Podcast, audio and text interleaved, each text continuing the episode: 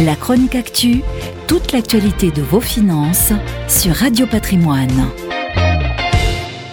Les temps extraordinaires nécessitent une action extraordinaire. Voici ce qu'a déclaré sur Twitter Christine Lagarde en annonçant un plan de 750 milliards d'euros. Cette fois, ça y est, la patronne de la Banque Centrale Européenne a sorti le bazooka monétaire. Alors bien sûr, elle ne l'appelle pas comme ça, ce plan d'urgence est baptisé Programme d'achat urgence pandémique ou PEP. Concrètement, de quoi s'agit-il? On le sait, l'économie est à l'arrêt dans plusieurs grands pays de la zone euro suite au confinement, l'Italie, mais aussi l'Espagne et la France depuis quelques jours. Pour faire face à leurs échéances, mais également pour financer des plans de continuation ou de relance de leur économie, les États vont emprunter massivement pour contrer cette crise. En temps normal, ce sont des acteurs privés, compagnies d'assurance, fonds de pension ou caisses de retraite qui achètent de la dette d'État et demandent en contrepartie un intérêt positif. Là, c'est différent.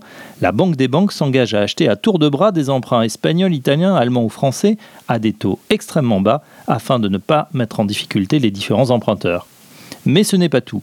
La BCE va également acheter de la dette d'entreprise de la zone euro sur les marchés. L'objectif est clair, assurer la liquidité dans la zone euro, mais également soutenir les banques malmenées en bourse et les inciter à maintenir, voire à relancer leurs prêts aux ménages et aux entreprises. À terme, ces plans massifs devraient donc soutenir la production et l'emploi. La planche à billets va donc à nouveau tourner à plein régime.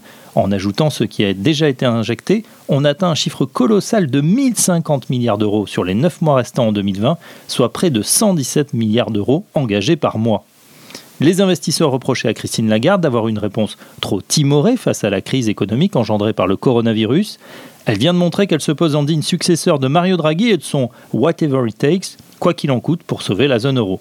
Ce n'est pas encore la panacée, mais c'est un premier pas. On verra les effets sur les marchés financiers. Après avoir subi une chute de plus de 30% en ligne droite, un véritable crack, ils vont pouvoir enfin peut-être commencer à reprendre leur souffle. La chronique actu, toute l'actualité de vos finances sur Radio Patrimoine.